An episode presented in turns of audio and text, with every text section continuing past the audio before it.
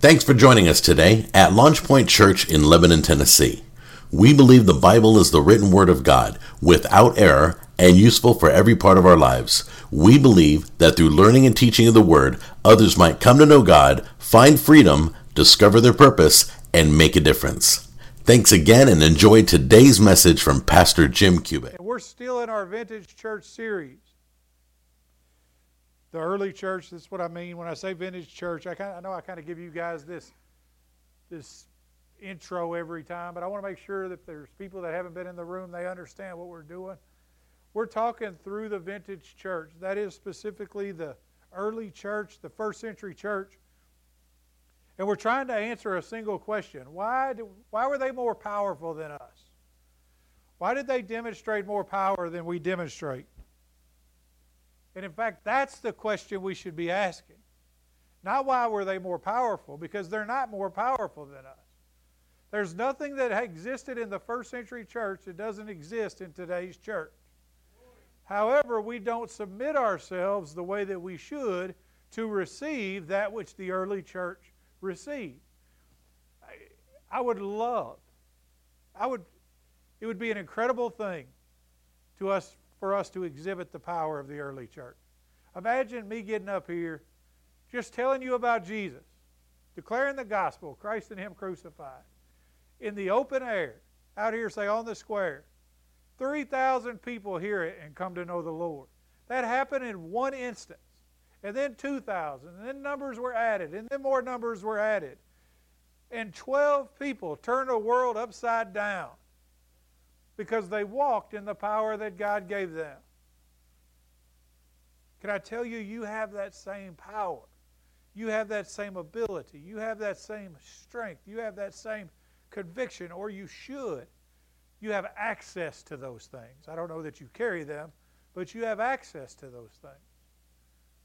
And so today I want to talk about that. I want to talk about the vintage church and how the vintage church was so powerful, demonstrated the power we should be demonstrating because they were a unified church.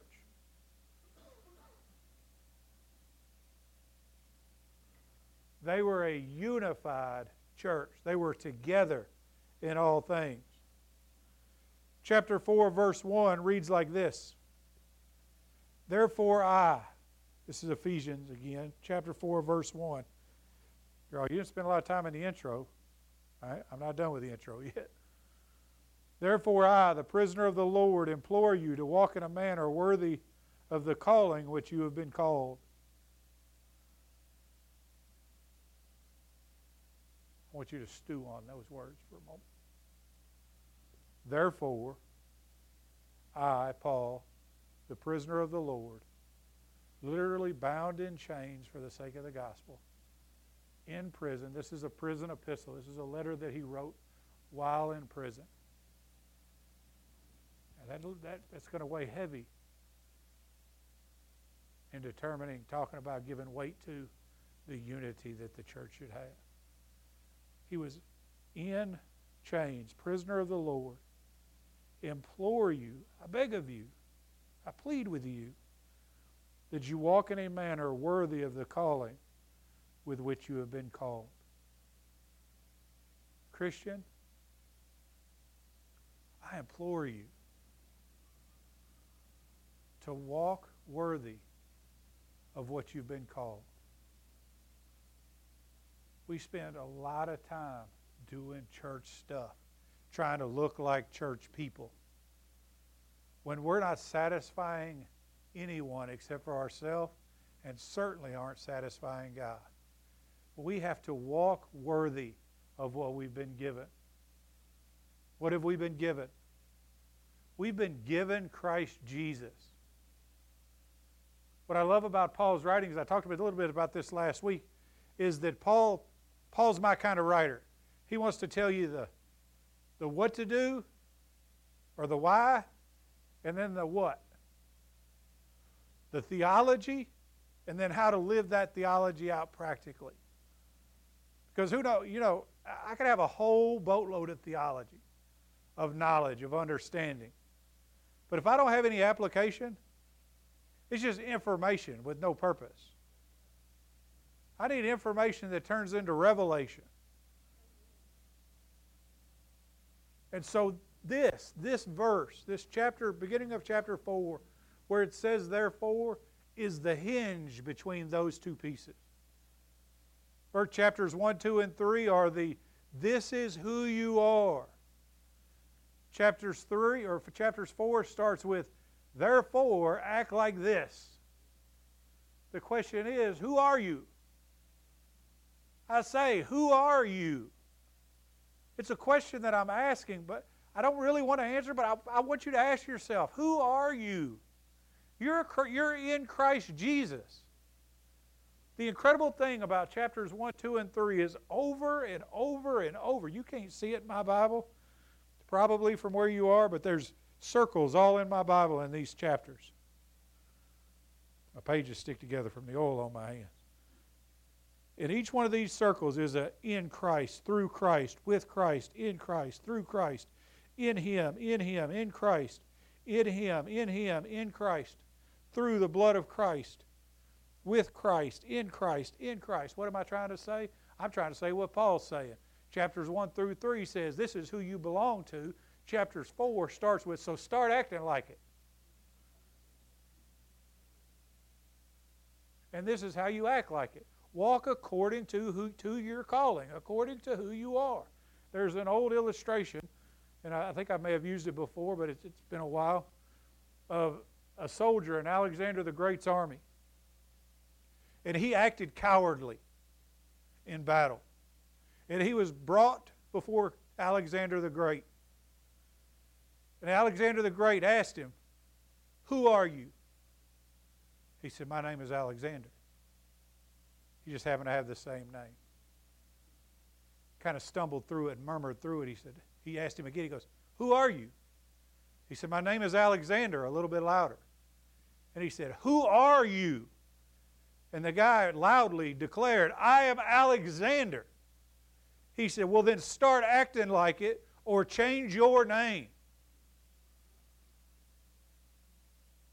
This is what Paul is telling us. If I'm in Christ, with Christ, through Christ, in Christ, in Christ, with Christ, start acting like it or change your name. You're making God look bad. You're making the rest of us look bad. So, y'all know that's a whole different intro than the first service guy, second service guy, but it's pointed, it's very intentional. I need us to understand that God has called us to something that we're not capable of being by ourselves. That's why he started in chapters 1, 2, and 3 within Christ. You are who you are because of who you belong to. Start acting like it. Therefore, walk worthy of your calling. Worthy means to give weight, true weight to. Walk according to the weight of who you are. Man, that's so good. That means I got to walk according to the weight of who I am in this room, outside of this room, in the Walmart, in my workplace, when somebody cuts me off in traffic, when somebody says something crazy to me on Facebook. I have to give weight to who I belong to. Who I belong to has to have preference over who I am. This is what Paul's telling us. I, I, I was going to say, I need. I don't need anything from you. You need you to be in unity with one another. You need to walk according to the Spirit that is in you, according to the calling that has been given to you. God blesses those who are obedient. John says so several times. I will reveal myself to those who are obedient. Walk according to your calling. But we walk disunified. The church doesn't walk according to the way we've been called to walk, which is in one spirit, one mind, one body, one God, one hope, one baptism, one faith, which are the verses 4, 5, or 5 and 6. We have all of these things, all of these things available in Christ Jesus. We have one hope, that's Christ Jesus. Because we have one hope, we've been given one spirit that He sent on the day of Pentecost so that we can have the power to walk the way that He's called us to walk. And He was sent by God who loves us so much that He sent His Son Jesus so that should we confess Him, when we confess Him, we will belong to Him. That's so good. Because we have the same Spirit, because we have the same hope, because we have the same God, and that God in all, through all, and with all, then we should be the same people. That verse, I think 5, just so you know, I've just totally abandoned my outline, so y'all just going to have to deal with it. Verse 4 there is one body, that is us. We are one body because we all have the same Spirit, because we all have the same Jesus, because we all serve the same God that sent Jesus, who sent the Spirit. And around and around we go. This is the unity we've been called to. God is so good because He didn't just tell you, you have to do such and such. He said, I'm going to give you the, spy, the power and the ability to be who I've called you. Now do it.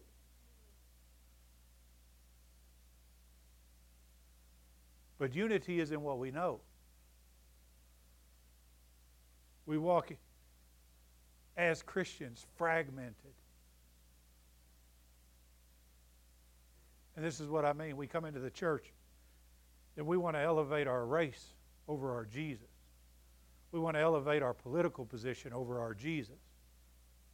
We want to elevate our denominational party over Jesus.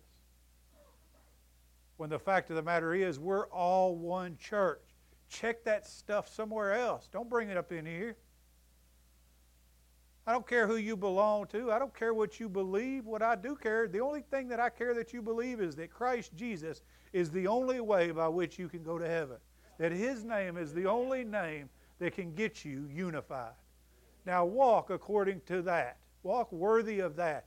Give that the weight that it should give. Set all this other stuff aside because all this other stuff aside, all this other stuff doesn't matter. I love the early church because every city had a church, had a church. It's the church in Ephesus. It's the church in Philippi. It's the church in Corinth. It's the church in Sardis, the church in Philadelphia, the church, the church, the church. You want to know why it was so easy for them to be unified? Because there was a single church. Even if they met in multiple locations, they had the same drive, which was to be unified, which means that should they leave Launch Point East, the church in Lebanon, east, to go to the church in Lebanon West because the church in Lebanon East pastor offended them, the church in Lebanon West pastor would say, Get back over there. He told you the truth. You know how hard it would be to be disunified if everyone declared the same Christ and only concerned themselves with the primary thing, which is Christ Jesus? and his righteousness? But you don't understand, man. We've been I've been certain denomination my whole life. Is your denomination bigger than Jesus? Is your political affiliation bigger than your Jesus? I said this a couple months ago, and it, I, somebody got offended by it, but it's just what it is. Jesus was not swaddled in your American flag. He was not swaddled in your denomination.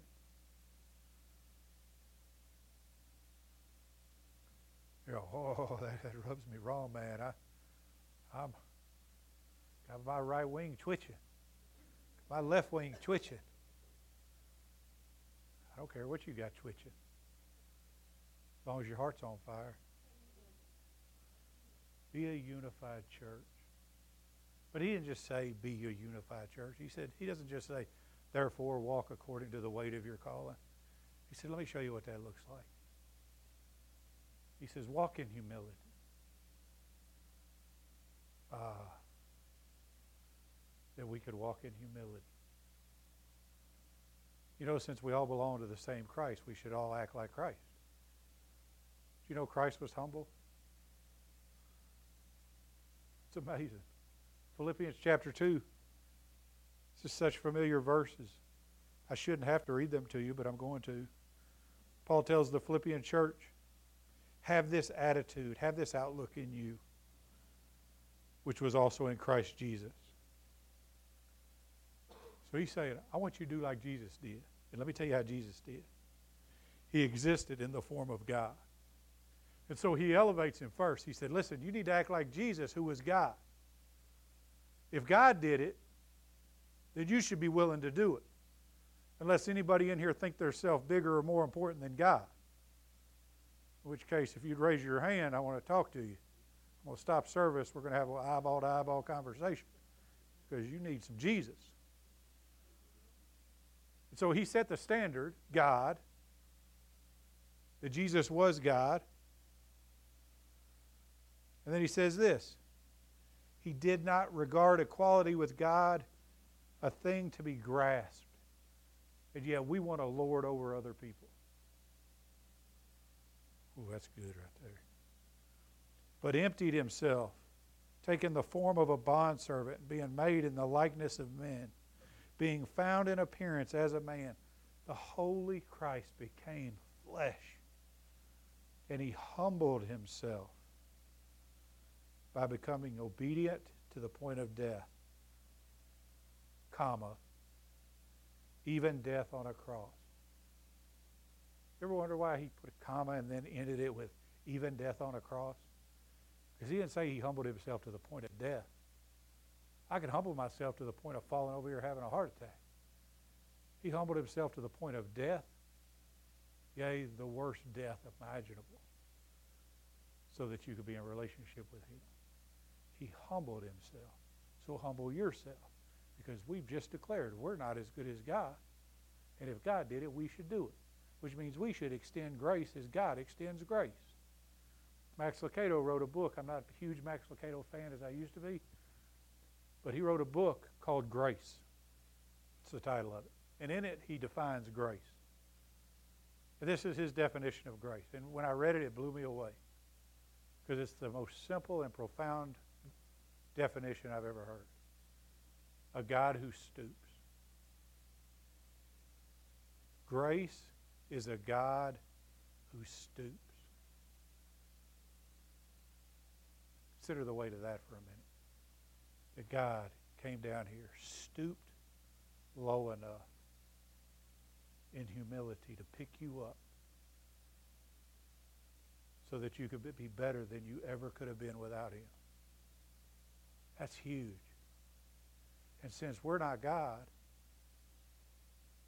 we should do as he did we should do as Christ did. We're not elevated above God either. How do we walk in unity? We recognize that the people around us need our humility. They need us to be willing to stoop for them. I see people walk in the church and they're they're broken. They don't have money or they do have money. They deal with addiction or depression or they, they just can't afford nice clothes or they can't afford nice clothes, whatever the case is. Some people are lacking spiritually. Some people are been in the been in the faith a long time. And we see all all of these examples. And it causes these these fract, fractures in our family that shouldn't exist. Well, I sit over there my friend's got a little more money. That, that person doesn't have a whole lot of money, doesn't dress like I dress. Who cares about that? Walk in humility. Perhaps if you did as Christ did, extended grace and stooped low enough to help them up, they'll be greater than they could have ever been without you. That's the purpose of unity. When we're unified, we're greater together.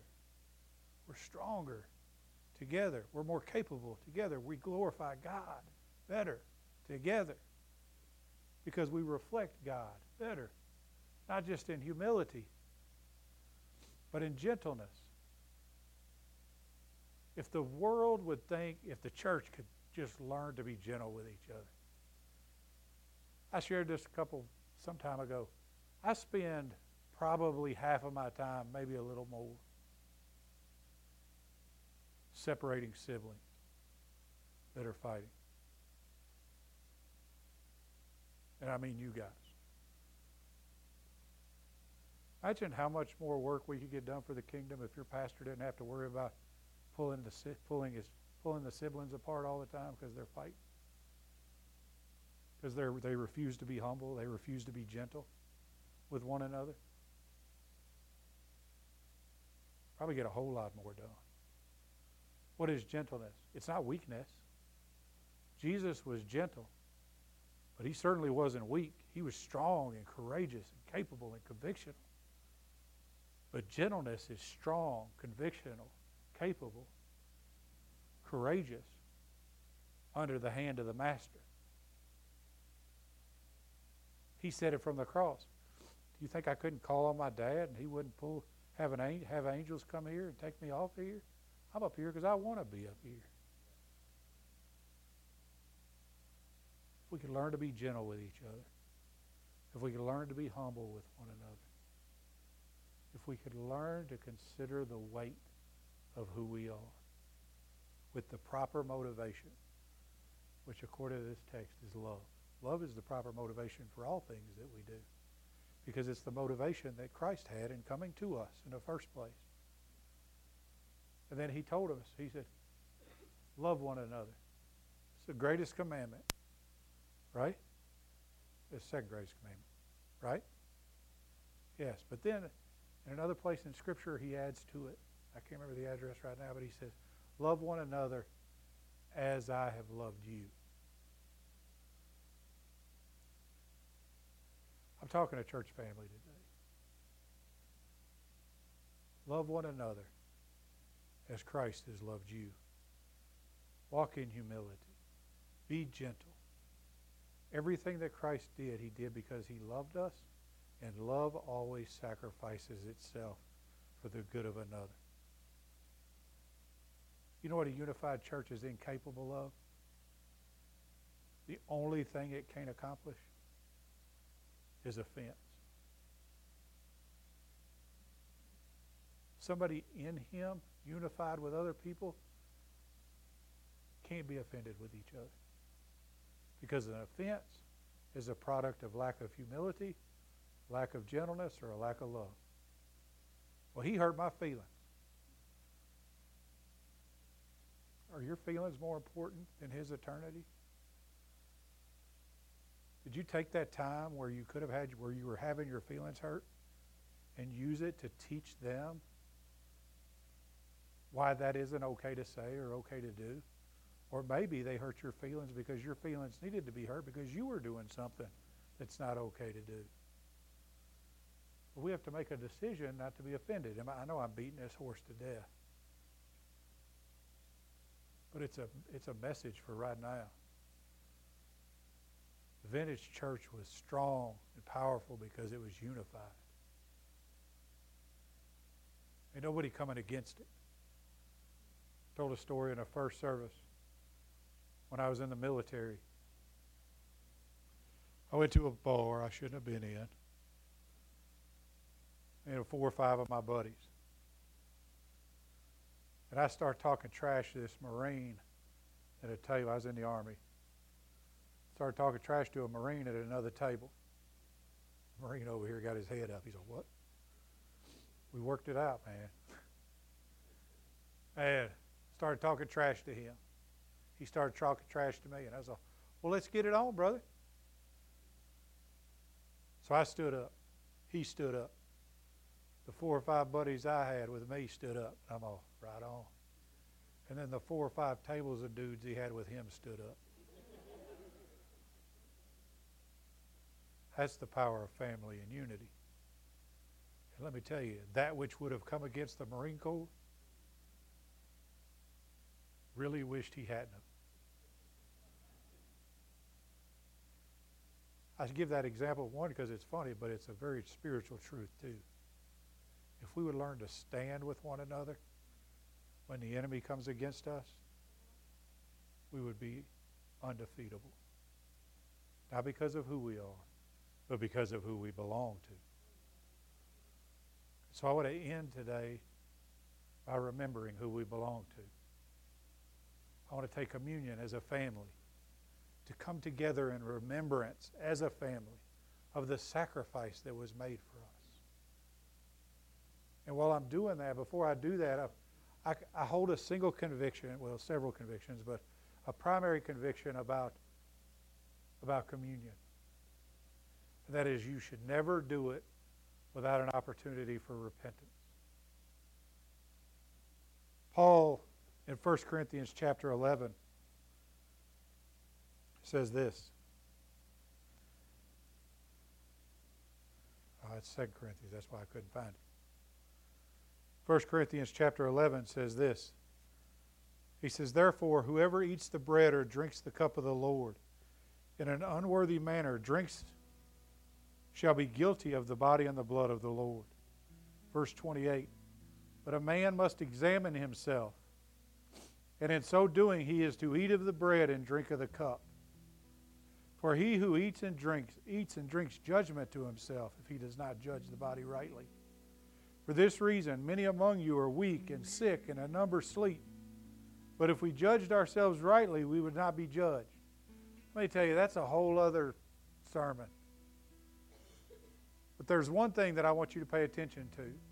He says, before you take this communion, you judge yourself. Make sure that you're aligning yourself with the work of Christ, standing firmly rooted in who Christ is. That if there's any sin in your life, anything in your life you shouldn't have, before you take communion, ask God to reveal it to you and repent of it. Many of you are sick, according to what Paul says, because you took it wrongly. Why? Because the, the body of Jesus Christ was torn for your wholeness. And to not remember it properly is to misuse that torn body of Christ Jesus. But you know what that also means? That because his body was torn and we remember that tearing, this isn't just a remembrance, it's an opportunity to ask God for the health that he promises us in his word. You know why his body was torn? By his stripes, we are healed. Healed in spirit, healed in mind, healed physically. Where are you not whole? When you judge yourself properly before you take communion, there's an opportunity for pray for health there that I think is very significant. So I'm going to lead us in a prayer of repentance. I'm not going to lead, let me scratch that. I'm not going to lead us in a prayer of repentance. I'm going to pray my own prayer because I can't go through and examine each one of your hearts, but you can. Thank you. So let us pray together. Father God, in Jesus' name, I pray and thank you for grace. I thank you for the mercy and the compassion that caused you to want to extend grace to me. God, I know I'm, I'm not perfect. I was absolutely imperfect when you found me, but you loved me anyway. God, if there's anything in me that you haven't already revealed to me, if there is a sin that's hidden from me that I don't realize I'm committing, if there's a spiritual blind spot in me, by the power of your Holy Spirit, can you show it to me? God, I'm going to assume that there is, and I'm going to ask you to forgive me for whatever that sin may be. God, my desire is to stand whole and righteous before you, garments unstained, to remember that it's you, not me, who makes me righteous thank you, Lord. I thank you that I can call out to you confidently and expect to receive in Jesus' name. Amen. In 1123, Paul says, For I received from the Lord that which I also delivered to you, that the Lord Jesus, in the night in which he was betrayed, took bread, and when he had given thanks, he broke it and said, This is my body which is for you. Do this in remembrance of me.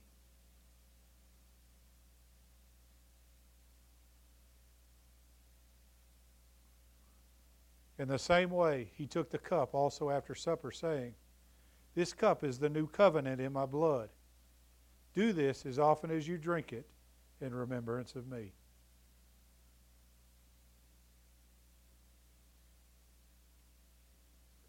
For as often as you eat this bread and drink the cup, you re- proclaim the Lord's death until he comes. Father God, thank you for the opportunity that we have to declare your word. Thank you for your Holy Spirit. I ask, God, that by your Spirit, you shore up where we lack.